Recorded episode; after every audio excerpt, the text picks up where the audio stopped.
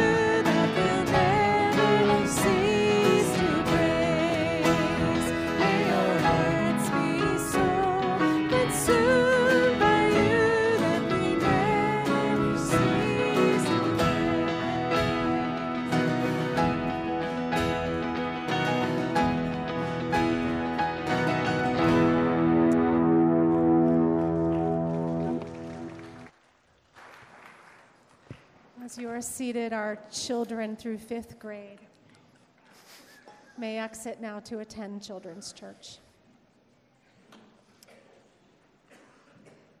Well, good morning. For those of you who don't know, my name is Kevin Cohane. I am the Director of Ministry Operations here at South Shore Baptist Church, uh, DOMO for short. Um, and yeah, I'm one of the uh, gentlemen who has the privilege of serving you from the pulpit this summer as Cody is on sabbatical.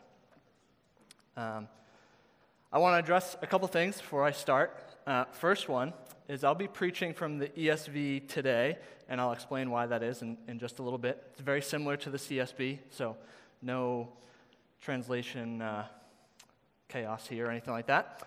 But if you're following along in the Pew Bible in front of you, the text this morning is on page 1043. So if you want to flip there, you can. The second thing this morning, um, may take me a little longer to state this one, but um, some of you may know this already, but our dear brother Matt Dorn uh, passed away and went to be with the Lord on Thursday evening.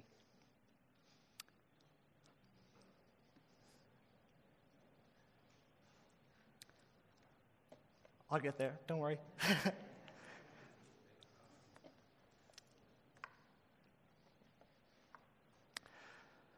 There's no shortage uh, of ways that Matt and his wife Grace uh, served this church during their, their time here. Um, and I can't keep talking about that for obvious reasons. But Matt was a devoted follower of Christ.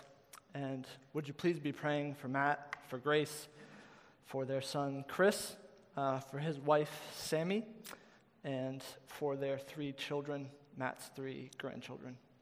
Uh, Matt was 60 years old, and uh, he will be dearly missed.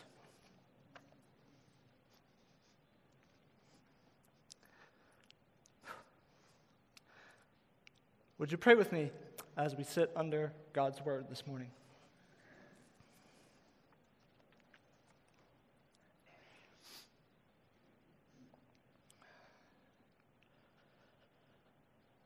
Lord, we give you thanks that in this gathering, the Spirit is at work. We pray that Spirit would be moving through prayer, through preaching, through song, and through the powerful words of Scripture. Lord, our time, would you make our time gathered this morning as the body of Christ a time where we can bring you glory? A time where we are reminded of the unique mercy, grace, conviction, encouragement, and fellowship of a life given to you in response to Christ's atoning work on our behalf. Lord, would you show us the importance of the book of Colossians this morning and throughout this summer? And would you use it to change and shape this bride of Christ in the ways that would honor you. Lord, would you be near to all of those searching for hope and relief today? It's in your name that we pray. Amen. So our text this morning is Colossians 1:24 through 2:3. And again, if you have that Pew Bible in front of you, it's page 1043. But Paul shifts into this section of Colossians on the heels of him speaking to being a servant or a minister of the gospel in verse 23 of chapter 1, where we ended last week, where Mike led us through. But there's also many ways in which this section here springboards from the passage that Vincent preached to us two weeks ago, verses 1 through 14 in chapter 1. And here, Paul is starting to get back towards addressing some of the specifics that the Colossian and Laodicean churches uh, are battling, what these believers are, are up against. Paul is diving back into their need to hold steadfastly to the gospel of Jesus Christ, who was crucified for our sins, who rose again to fulfill the prophecies, and ascended to the right hand in order to one day return again and bring the sons and daughters of the Father home to heaven. That is the very shortened version of the preeminence of Christ that we read about and studied through last Sunday. So let's read together this morning, beginning in verse 24. And where I'm actually going to read us through verse 5 of chapter 2, which I'll elaborate on in a minute. But Colossians chapter 1, beginning in verse 24. Now I rejoice in my sufferings for your sake, and in my flesh I am filling up what is lacking in Christ's afflictions for the sake of his body, that is, the church, of which I became a minister according to the stewardship from God that was given to me for you, to make the word of God fully known, the mystery hidden for ages and generations, but now revealed to his saints. To them, God chose to make known how great among the Gentiles are the riches of the glory of this mystery, which is Christ in you, the hope of glory. Him we proclaim, warning everyone and teaching everyone with all wisdom, that we may present everyone mature in Christ. For this I toil, struggling with all his energy that he powerfully works within me. For I want you to know how great a struggle I have for you and for those at Laodicea and for all who have not seen me face to face, that their hearts may be encouraged, being knit together in love, to reach all the riches of full assurance of understanding and the knowledge of God's mystery, which is Christ, in whom are hidden all the treasures of wisdom and knowledge. I say this in order that no one may delude you with plausible arguments. For though I am absent in body, yet I am with you in spirit, rejoicing to see your good order and the firmness of your faith in Christ. Amen. So now, as, as we start to dig in, I'll explain why the the ESV and why I read those two extra verses there. Um, and it could very well seem like a, an academic reason or a nerdy reason or something that only pastors would notice, uh, which is not true because I'm not a pastor. So you don't get a cop out here. Um, but hear me out. And again, since I have the microphone, you have to hear me out. So there's that. But from verse 24, uh, 124, through chapter 2, verse 5, there's a literary technique or pattern called a chiasm. So that's, for those of you who like to take notes, that is C H I A S M, chiasm. Uh, the reason a chiasm would be used is to highlight through repetition in a forward and then reverse pattern the purpose of a narrative, the purpose of a, a story that's being told. And therefore, I think we have to give consideration this morning uh, to the emphasis that Paul highlights through using this chiasm technique. And just so you know, this is not exclusive here to Colossians. This is something that you'd see at different narratives throughout the Bible, especially some of the early narratives in the book of Genesis. Um, so you don't need to see every chiasm in the Bible to understand it or anything like that, but it can be an insight that you didn't have before. So you can uh, maybe be on the lookout for those uh, and ask your pastors, not me, questions about them. But yeah, so the, the ESV includes this all in one section where the CSB breaks it up just a little. So that's why I read from the ESV this morning. Uh, but I'm going to also give you a graphic uh, so you have a visual of what I'm talking about. It should be up there. But this is from uh, Dr. Douglas Moo's commentary on Colossians. And you'll see, maybe, there it is. you'll see that the chiasm has a ABC CBA layout. So again, it goes forward in a direction and then reverses back. So you'll see where the, the A portions talk about rejoicing and in the, in the flesh or the body. Uh, and then the B sections talk about making known or the knowledge and the riches and the mystery. Uh, and that's in 127. Uh, and then I had a typo there. So the, the second part we'll get to later, but that's in chapter 2. And then the C's uh, have to do with contend or contending or, or fighting or struggling. Uh, so we'll, we'll dive into those more, but the, the Greek for these words aligns very directly, even though they may be ever so slightly different uh, in the, the English words that we're reading. Um, but again, why this, all this ancient Greek, academic, mumbo jumbo, whatever it is? Uh, I believe that Paul does this intentionally. I believe that it's done to highlight the emphasis for us, and it marries what we are to preach to one another as a result of this passage in Colossians.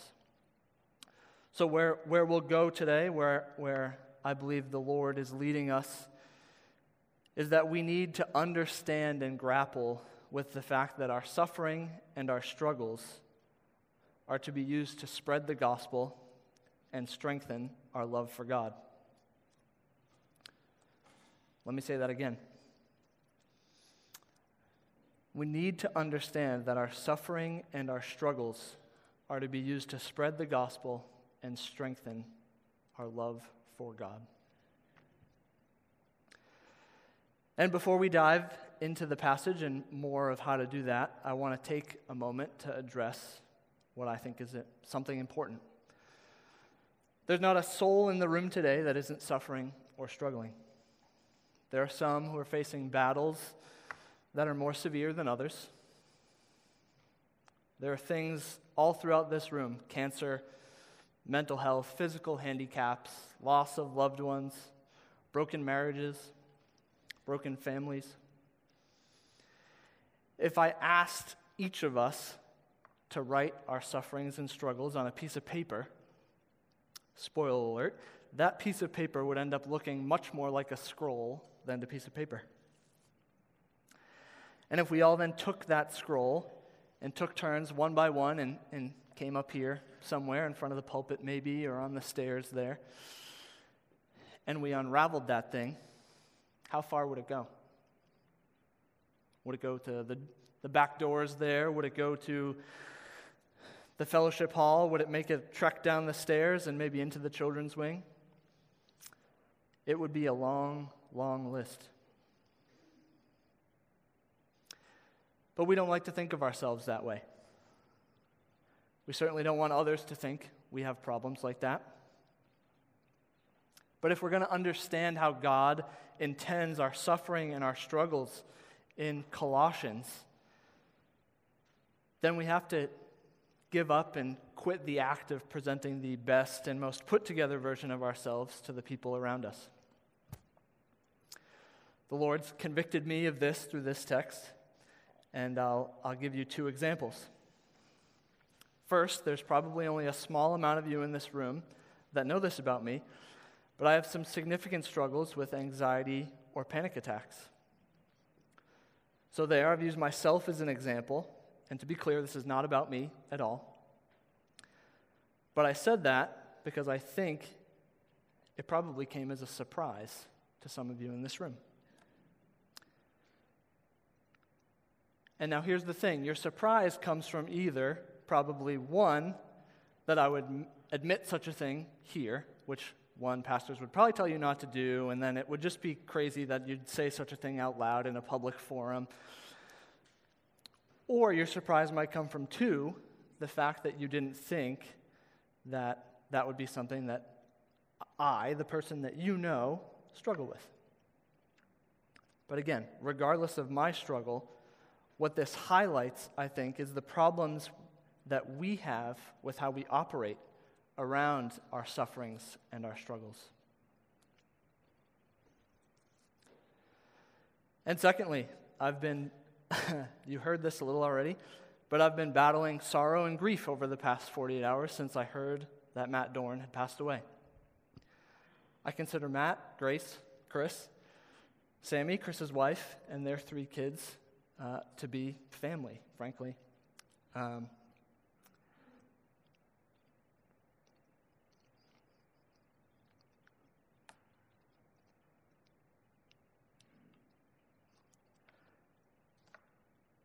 and Matt and Grace treated me like a son. Chris treated me like a brother. But I find it to be God's sovereignty that not only am I preaching today, but I'm preaching this passage today.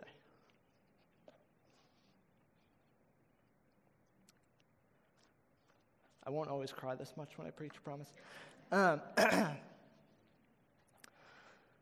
but what a statement of God's handiwork.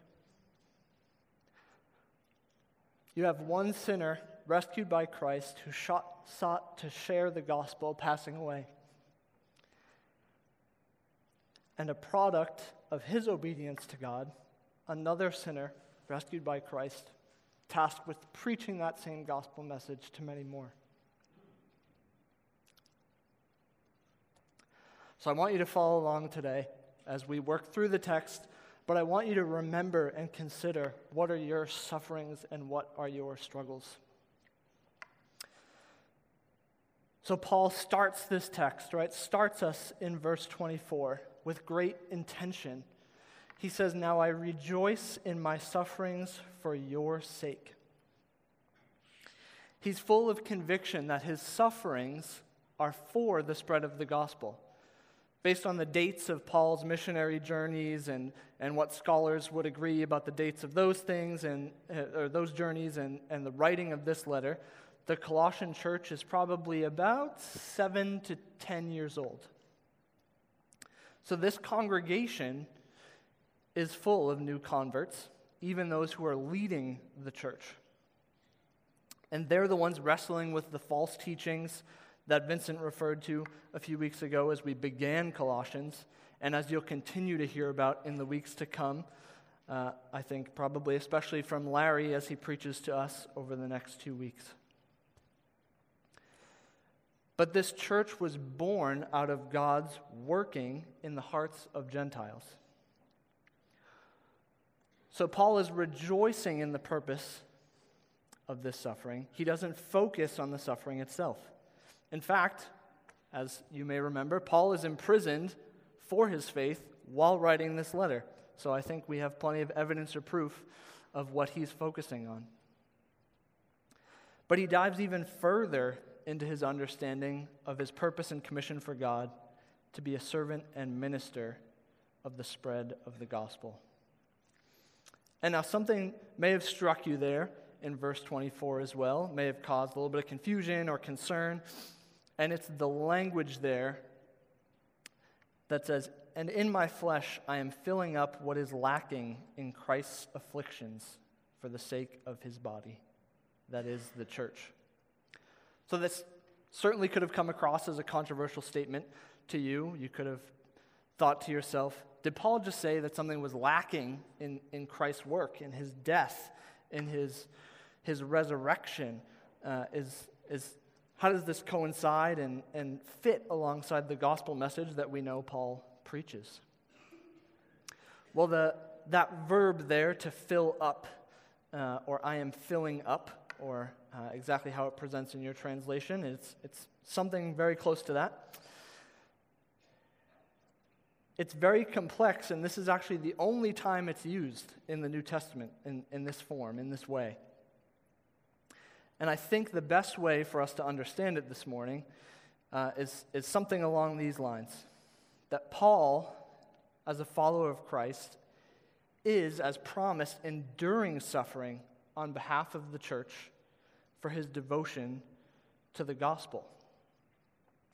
And you don't have to turn with me, but if you would like to, there's similar language to give us some context used in Philippians chapter 2 uh, just literally a few pages before where we are, maybe two or three or four, depending on your Bible. But in Philippians 2, Paul is talking about Epaphroditus, a dear brother who was serving the spread of the gospel just as he was. And at the very end of chapter 2, uh, I'll begin reading in verse 28. He says this about Epaphroditus. He says, I am more eager, I am the more eager to send him, therefore, that you may rejoice at seeing him again, and that I may be less anxious. So receive him in the Lord with all joy, and honor such men, for he nearly died for the work of Christ, risking his life to complete what was lacking in your service to me. So that end there, to complete what was lacking, that is uh, similar, very closely similar to what Paul is using here in verse 24. And so I think he is, he is leading us to understand that this is the call that Christ has put on us that we will suffer to continue to, to fill up what Christ cannot as he is now seated at the right hand. Then we look at verses 25 through 27. Paul begins to state that God has converted and commissioned him to make known the riches of the mystery of Jesus Christ. And some of you may remember, but the, the first and most recent time that I preached from this pulpit was on January 9th, 2022. Uh, does anyone remember what I preached? It was from the book of Acts. Good. It's uh, preached from Acts 9. And Acts 9 is where Saul becomes a gentleman that we now know as Paul.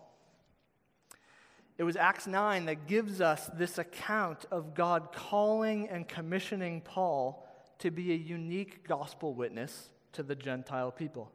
And to be clear, I did not plan this. This was totally how it worked out. So, but Acts 9 is where, where we see the story of, of Paul's salvation. But it's only on the other side of Christ's life and death and work that there begins to be any realization that the gospel will truly go forth not just to the Jewish people, but to the Gentiles.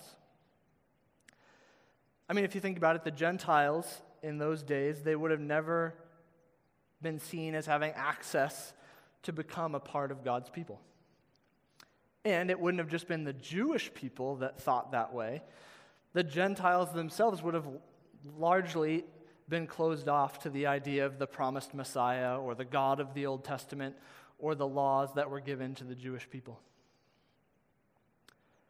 But we need to see this morning that Paul very clearly saw bringing the gospel of Jesus Christ to those who did not know him as what I would consider to be one half of his purpose here on earth. But we also need to realize that just as Paul was converted and commissioned by God, if we are believers, then we have too. We've been convert, converted and commissioned as well. So, as we look at the very, the very end of chapter 1, we get into verses 28 and 29. Paul begins to emphasize this, this toil, this work, this labor, this contending that we briefly mentioned earlier. He is contending for everyone to come to maturity in Christ. He begins in verse 28. He says, Him we proclaim. Now we can take that, we can easily read it and kind of take it in as Him we align with or Him we speak about when appropriate. But did you know that proclamation at its core is official and public?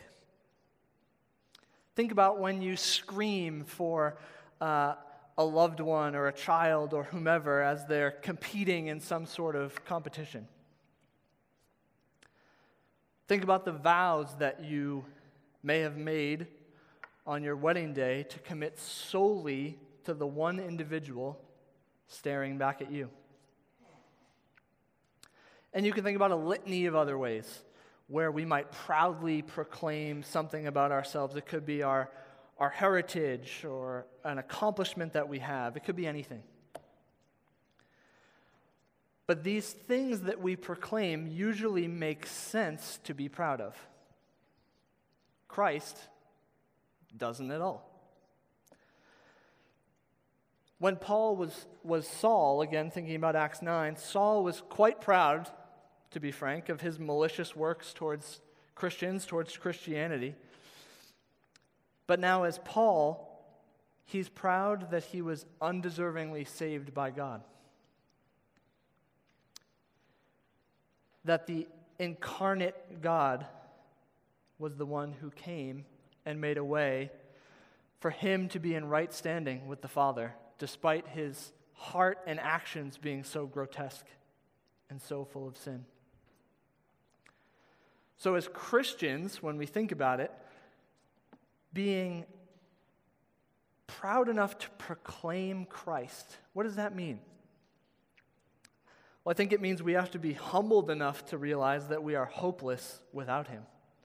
That that, that pride, that being proud in what Christ has done for us, means that we have to truly die to the pride of self. Christ provided all that we have. It's really as simple as that. And Paul doubles down on the point here at the end of chapter 1. He places great emphasis on the fact that he proclaims this gospel, but with the energy and effort that only God provides.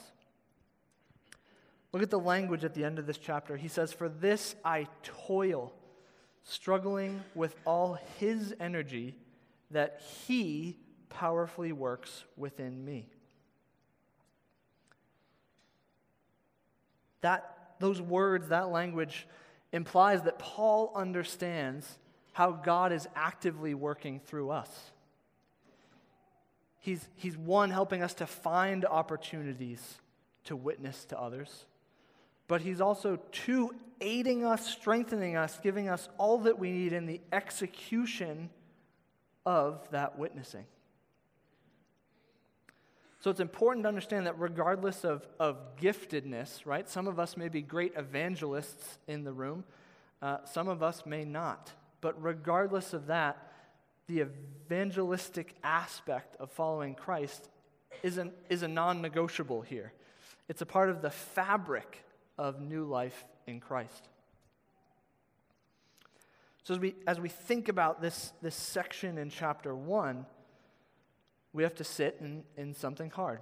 And we have to ask ourselves if we use and see our sufferings and our struggles as opportunities to spread the gospel.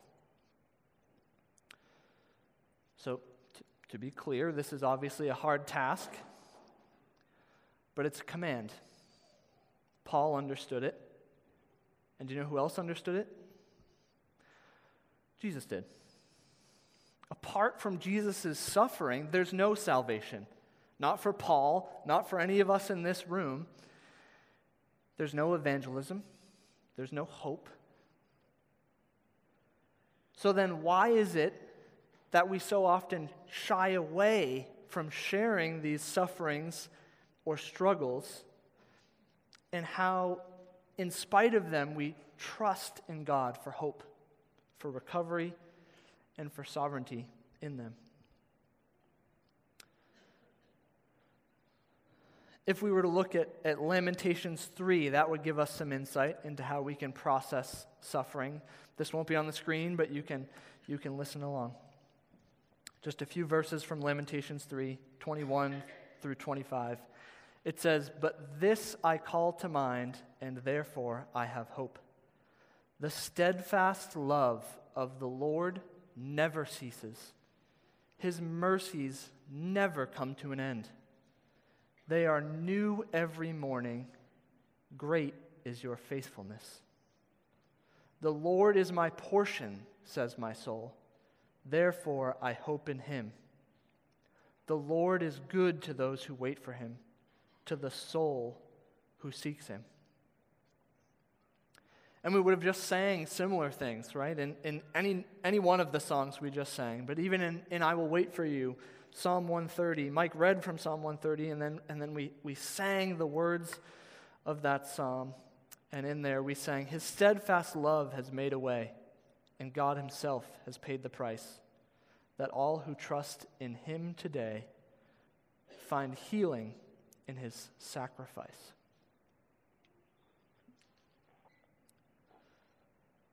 So, look, we can we can see cancer, right, as a disease or as a diagnosis, or we can see cancer as an opportunity to witness to doctors, nurses, family members, friends. We can see battles with anxiety or depression or OCD or bipolar disorder or disordered eating or any other mental health suffering as condemning to us. Or we can see them as an opportunity to share hope in Christ with not only ourselves, but with others going through these same things. Strife and conflict within families or friends can be filled with animosity and division. Or they can be an opportunity for reconciliation and forgiveness that only makes sense when God is at the center. And death can be final and grief stricken. But death of a fellow brother or sister in Christ can be the cause for rejoicing and remembering. So, church, that's our first challenge today is to understand that as believers, we need to use these things to spread the gospel.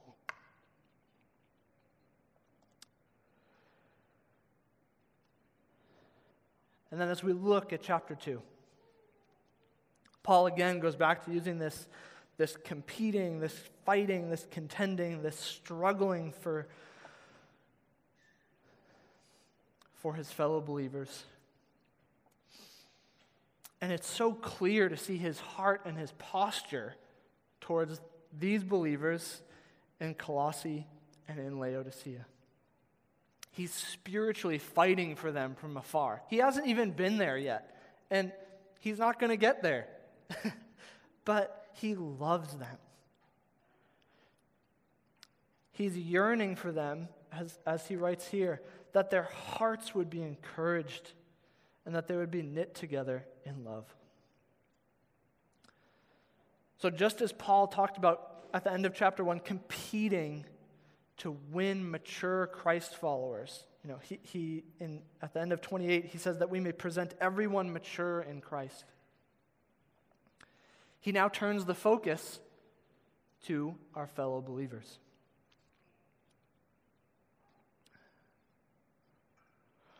Paul knows the critical importance of carrying his fellow brothers and sisters in prayer and in heart. As Paul sits in the jail cell when he's writing this letter, um, I'm going to take a little liberty here, but I'm going to presume that as we can see him, almost visualize him writing this letter to the churches. That he wasn't concerned about his next meal, he wasn't concerned about the sores or pains of being bound in a cell, likely. Or he wasn't even concerned if he was going to be martyred for this faith that he had. He was so intently focused on encouraging his fellow believers. He was wanted to equip them with the wisdom that God had given to him so that they could carry on once he could not. And then, starting in, in the latter half of verse 2, Paul again is, is speaking of this language of uh, to make known or to have knowledge and the riches and the mystery all of this language. We saw it in, in chapter 1, now we're seeing it again in chapter 2. He's pointing the gathered believers of the local church to together gain a more full assurance and understanding of all, all that who God is and all that He does. In many ways, he's, he's again doubling down on what we heard from Mike last week about the preeminence of Christ, this glorious, mysterious power and the nature of the triune God. But if we read verse 3 there, verse 3 In whom are hidden all the treasures of wisdom and knowledge. If we aren't struck by the importance of it, then we aren't listening. That in whom, right, is Jesus Christ. And we need to remind our, ourselves of that, remind each other of it. But to be honest, we've, we've probably all heard the, the term or the phrase, or, or generally are familiar with the idea of the Sunday school answer, right? The concept is somewhat generally that no matter the question, uh, there's, there's uh, and oftentimes in the example, right, it might be a child, but there's a child who's eager to, to respond, to answer the question that's asked, and they just respond, Jesus, right? Well, the funny thing is, we, we laugh at that and, and laugh at them, not in a demeaning way, but they have it right. All the wisdom and knowledge is in Christ. And we smart adults can tend to make it a little bit more complex than that. Every single one of us, child or adult, is foolish, lost, and hopeless apart from Christ. And so then at the, at the very end of this chapter, in chapter 2, which, which you'll hear a little bit more about next week from, from Larry, Paul circles back to this, this rejoicing in this body flesh language. And in 5, he says, uh, verse 5, For though I am absent in body, again, he, he hasn't been, he's not there now, and, and he hasn't been there yet. He says, Yet I am with you in spirit, rejoicing to see your good order and the firmness of your faith in Christ. So, Paul is, is speaking that even though he's not there with them, he's a part of the larger body of Christ with them. And in spirit, he's rejoicing over their steadfastness to Jesus Christ and the gospel. So, that then ties the, the bow on the second thing we need to focus on, which is we need to suffer and struggle together to strengthen one another. So there, there's a whole laundry list of things that, that we can prioritize in our lives, especially in, in the context that we live in. It could be our jobs, vacations, recreational activities some other passion of some kind or, or hobby. And I'm not saying quit your job, don't ever rest, abandon your physical or creative outlets or anything like that, right? But, but to think about setting a, a, a, a bar, right? And even this may be low. But do we at least do these things around the church calendar, for lack of a better term? I'm not saying that we're all failing if we haven't sold our possessions and become a missionary somewhere far away, though that shouldn't be as crazy as you all just thought it was. I'm just saying we can mark our calendars with Bible study, with prayer groups, with outreach opportunities, with important church member meetings, with chances to serve the church. And we can mark those things before we mark our vacations and the other things that would require us to travel or taking a, a job or a promotion that might be highly restrictive or whatever else you may be facing or deciding. And again, I'm not saying you can't do these things, right? God may be putting you there exactly for his purpose. But so often the world can tell us that these things are more important. But we as Christians have to consider the validity of them after weighing the cost to our gathering with the body of Christ, whether on a Sunday or at another time. And Paul is doing this to remind us that our joy, our joy, we may get little bits of joy as we gather, But he's reminding us that our joy comes in heaven, not on this earth. When you read the few verses to begin chapter 2, you can feel Paul's heart. And again, these people he barely knows. So, if we're honest with ourselves, do we have the zeal and longing for the fellow people in these pews? It's a difficult question to ask. Never mind that our fellow missionaries or brothers and sisters across America, across the globe, whatever it is. That's a, it's a difficult question to ask. But it falls in line with something that, that Vincent asked us two weeks ago. I don't know if you remember this, but he asked, How do we pursue holiness? The answer is that we fight for it. And here, Paul is literally, if, you know, if, you're, if you're looking at the Greek even more specifically, he's literally speaking of fighting for these fellow believers because of how deeply entrenched this conviction is. That the rich mystery of Christ, making it known, having that knowledge, is the only thing that matters this side of eternity. Do you feel that way? And to be honest, we'll have an, an opportunity to, to practice what Paul is preaching here in chapter 2. After the service, uh, you can join Pastor Steve and the prayer team, who's usually over here to my left. You can join them in lifting up the Oschlager family in prayer. And I'll also welcome you to join me down here to my right if you want to pray for the Dorn family. Or you can stay exactly where you are, whether by yourself, with others around you, and pray by yourself or in that group for any fellow Christians you know in this room or halfway across the globe who need our prayer and our care. And now, having said those things, there are almost certainly folks here this morning who don't believe in the gospel of Jesus Christ. Don't fully believe and understand that he died on the cross for our sins, and that he rose from the dead, and that he ascended to heaven in order to one day return and call Christians home to heaven.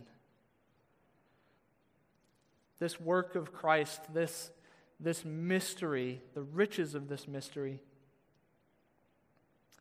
unto each and every one of us as sinful people who are unable to earn forgiveness from God. If, if you're someone who, who doesn't understand that, then you're, you're likely not to, to, to join us in praying to God this morning. But since you're here, let me ask how do you face the sufferings and struggles that you have? What gives you any hope? Where do you find joy? Is it in a relationship of some kind? Is it in the, the, the physical or mental capabilities or, or acumen that you have? The thing is that many things in this life can be temporary relief from a physical or emotional pain and many things can bring temporary satisfaction from emptiness or through the roller coaster of life. But I can say with full confidence, as does Paul, that there's only one way to eternal relief and satisfaction, and that's through Jesus Christ. That's why our church will gather Sunday after Sunday. And I hope that you see your need this morning and join us in praying and rejoicing for Sundays to come. But I want to read from another writing of Paul's. It's in 2 Corinthians chapter 4, verses 7 to 15. And if you want to follow along, it's a, it's a few books prior to Colossians, uh, but you can also just listen along as I read. 2 Corinthians chapter 4.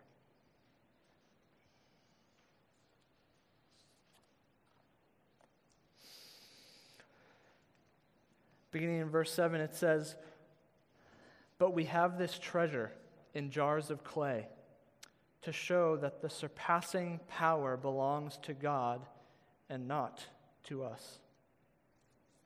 We are afflicted in every way, but not crushed, perplexed, but not driven to despair, persecuted, but not forsaken, struck down, but not destroyed, always carrying in the body the death of Jesus, so that the life of Jesus may also be manifested in our bodies. For we who live are always being given over to death for Jesus' sake, so that the life of Jesus also may be manifested in our mortal flesh.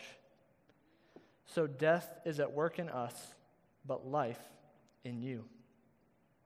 Since we have the same spirit of faith according to what has been written, I believed, and so I spoke. We also believe, and so we also speak knowing that he who raised the Lord Jesus will raise us also with Jesus and bring us with you into his presence. For it is all for your sake, so that as grace extends to more and more people, it may increase thanksgiving to the glory of God. So, again, two weeks ago, Vincent stood up here and he asked us if we truly anticipate heaven. So I'm going to ask us all again do we truly anticipate heaven? We should, as believers, it's the fulfillment of the gospel that we believe in, that we've given our life to. And we often say things like, on that day, there'll be no more suffering, no more tears, no more brokenness, no more sin, only everlasting joy. But do we believe it even as we say it? If we do, then, then this text in you know the, the text here in 2 Corinthians, but the, the text we, we sat in this morning in Colossians makes sense. It shouldn't seem radical to live with all of our cards on the table for the world to see. And the things that the things that cause sin and shame that may grip us as Christians only happen when we lose sight of how loving God is. How we show Christ in the toughest circumstances is a testament to Him when those who don't believe see it lived out. And how we show Christ when our brothers and sisters are struggling with the broken world around us is an extension of the compassionate, loving work of Christ on the cross. So let us take these encouragements from Colossians to heart today. Would you pray with me?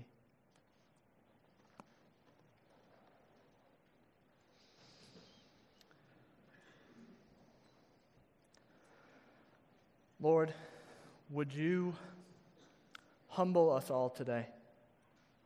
Would you allow each of your sons and daughters in this room to more deeply know and trust you?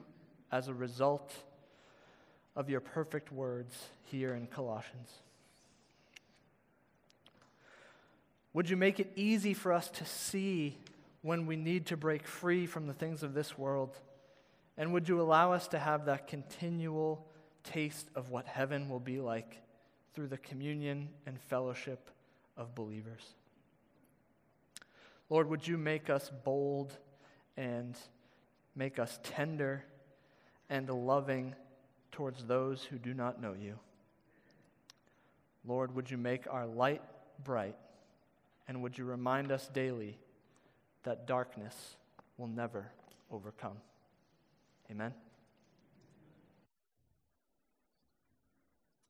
Let's respond to the word of the Lord by singing this song that echoes the call of Colossians, as well as gives us a prayer to pray. Would you please stand as we sing?